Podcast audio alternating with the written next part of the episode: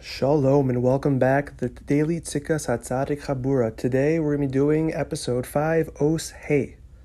And today Rav Tzadok is going to be analyzing the two terms that teach us the times of Kriyashma, evening and day, uveshach b'cha uvekumecha, and to mind them to understand some important yisodos, fundamentals when it comes to our religious journeys. Now, before we jump in, you know, Rav Tzadok's going to be talking a lot about God consciousness again today. And I just want to share a couple of tips, at least for me, in my own small way, where I am in my journey, that help me in trying to bring in a little more of that, that potent awareness, that consciousness of that presence of God in my life. For me, meditation has been a huge part of being able to pause and allow myself to connect to what I'm doing, whether it's tefillah, it's prayer, it's a mitzvah, it's Torah, to make myself aware of that presence of God. And I know that meditation, mindfulness is a very popular term today, either in our secular world here in America and with its der- der- derivation from Buddhism in the East. And I know that I myself have been a beneficiary of this wisdom, whether in its more religious examples, the Dharma, or the more secular examples you find today, which a lot of it was, you know, included Jews um, but also through the works of Reb Aryeh Kaplan and others who have actually helped me understand and identify through all of these collected works the major role that meditation and mindfulness plays uh, authentically in Judaism. Obviously, there could be a whole discussion and conversation about you know the differences between Eastern meditation and Jewish meditation, but meditation nonetheless is highly important. You look at the works of Kook, especially on the Siddur, it's clear what he's talking about is these meditative techniques and you find this also in the Piasetzner, the Aish Kodesh, who wrote essays about that.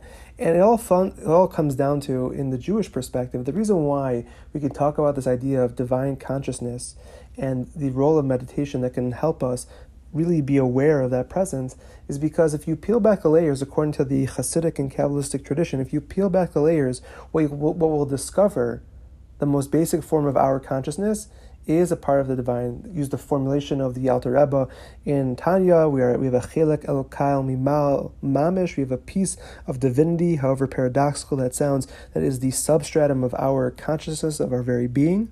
But you also find this idea in the Ishbitzer, who again was the Rebbe of Rav Tzadok, when he talks about the sin with you know scare quotes of um, Adam Harishon and Chava that it was actually about choosing the ego, which is the perspective of seeing us as apart from God, was actually a very p- a part of the very sin itself. The, the, the detaching of the fruit from the tree is seen in the perspective of the Ishbitzer as very much that, seeing us no longer as a part of God, but rather seeing us really apart, uh, distant and separate from God in our consciousness. And Rabbi Herzl Hefter has an amazing master's thesis on the Mea Shiloach, on Rabbi Mordechai Yosef Leiner, where he discovers and he develops this idea of a two-tiered perspective of reality that the Mea Shiloach incorporates in his commentary, in his perspective, his philosophy of Judaism, where there is this idea of the I, the personality that we have, that we exist, but at the same time trying to merge that in the recognition in a real phenomenological, experiential way of the fact that we're all just a part of God. We're a drop in the ocean. And also, as we mentioned, the the Piasetzner, the Aish Kodesh, has a whole essay called Be'in Hashkata, a whole discussion of the topic of the quieting of the mind, where he talks about that the whole goal is to quiet the mind, which is very popular in mindfulness today. But then the, after that, once you've quieted the mind, to be able to peel back to get into the experience of the divinity that that exists within each and every one of our consciousness. So I think it's really important to have that introduction, that background, that framing for us to order really appreciate what Rav Tzadok is trying to do in these first few pieces.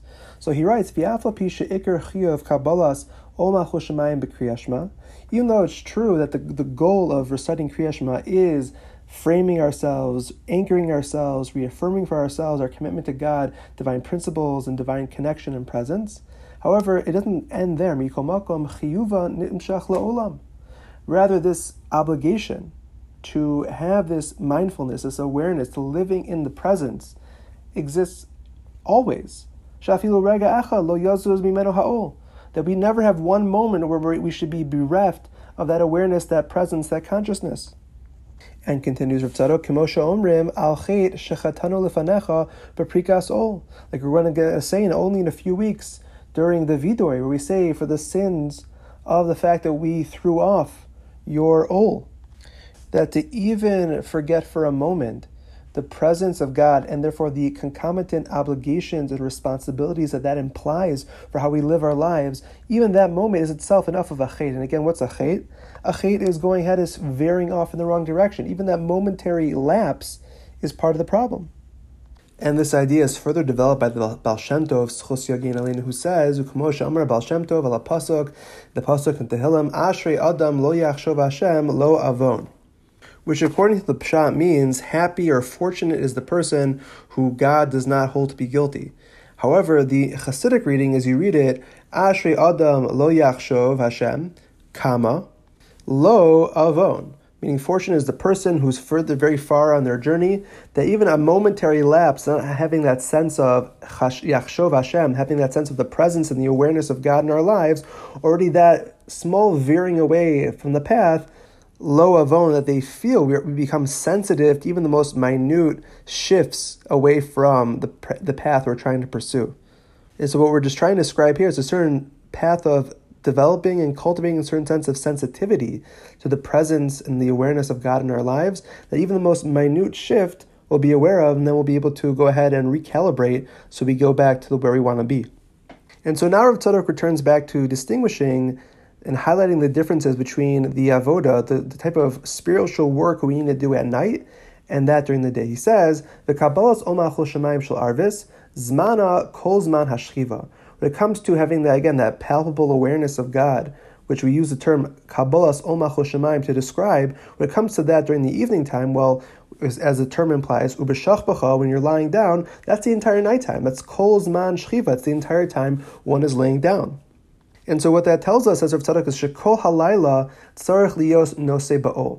That the entire nighttime, because as we talked about yesterday and the day before, that this other alternative mode of spirituality, the, the idea of being, of recognizing even in the darkness, there's a Kadosh Baruch Hu, it's a much more challenging, but at the same time very rewarding type of modality of service. But because of the challenges involved, because there's no clear metric that we can externally look at to say, oh, look, I'm achieving, I'm connecting. Therefore, it requires much more of a hyper vigilance throughout the entire nighttime. And again, the nighttime being a metaphor for this type of modality of spiritual activity. But continues Rav Tzadok, Avashal Shacharis, Rak Betchilas Hakima.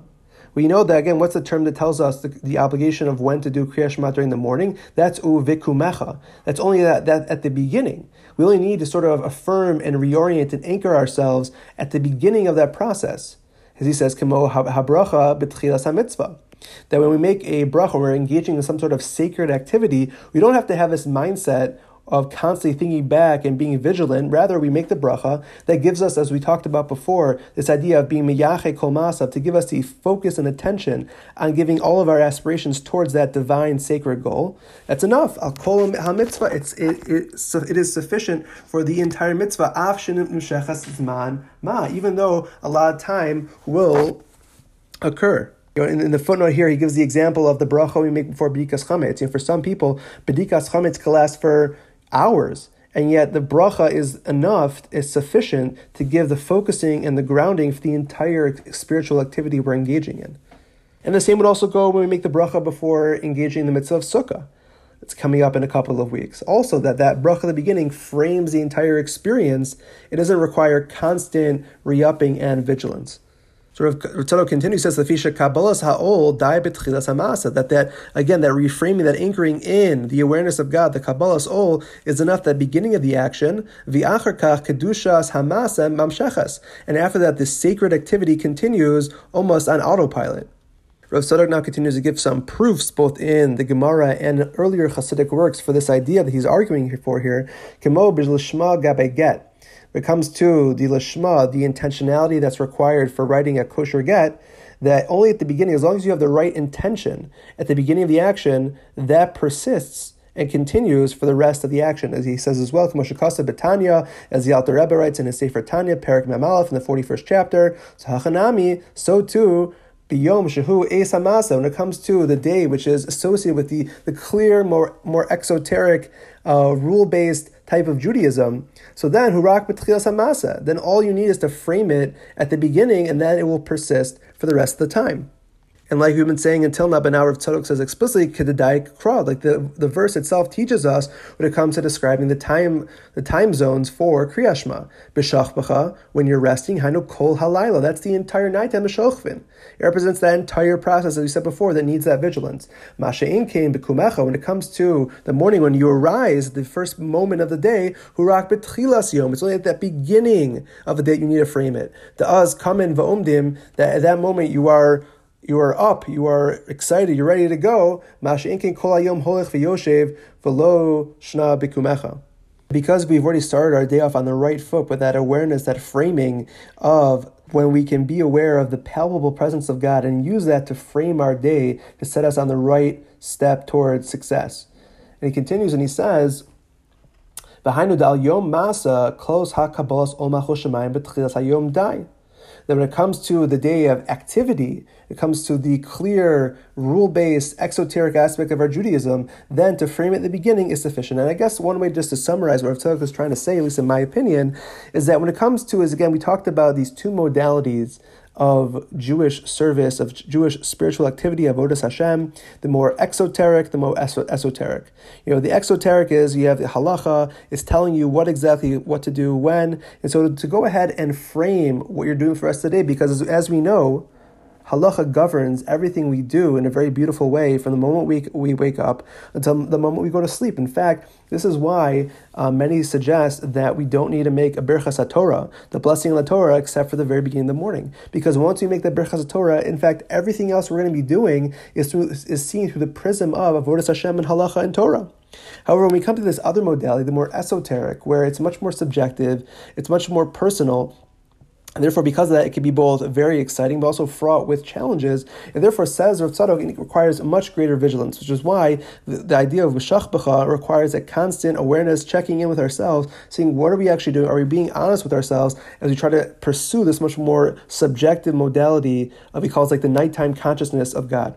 And so, for us to think about that, first of all, Tzadok is highlighting that these are two essential modalities of Avodas Hashem. You can't have one without the other. But also recognizing that what we do for one isn't going to work for the, for the other. So for us to go forward into this day and think about, first of all, to be happy and grateful that we have this exoteric part of Judaism that tells us what exactly when to do, but also that we have this opportunity for our own personal injection of what our spirituality is going to look like. And so a question I leave with you for today is, what kind of Jew are you? Do you identify more with the B'shachbacha model or the Vikumecho model? So I hope you have an amazing day.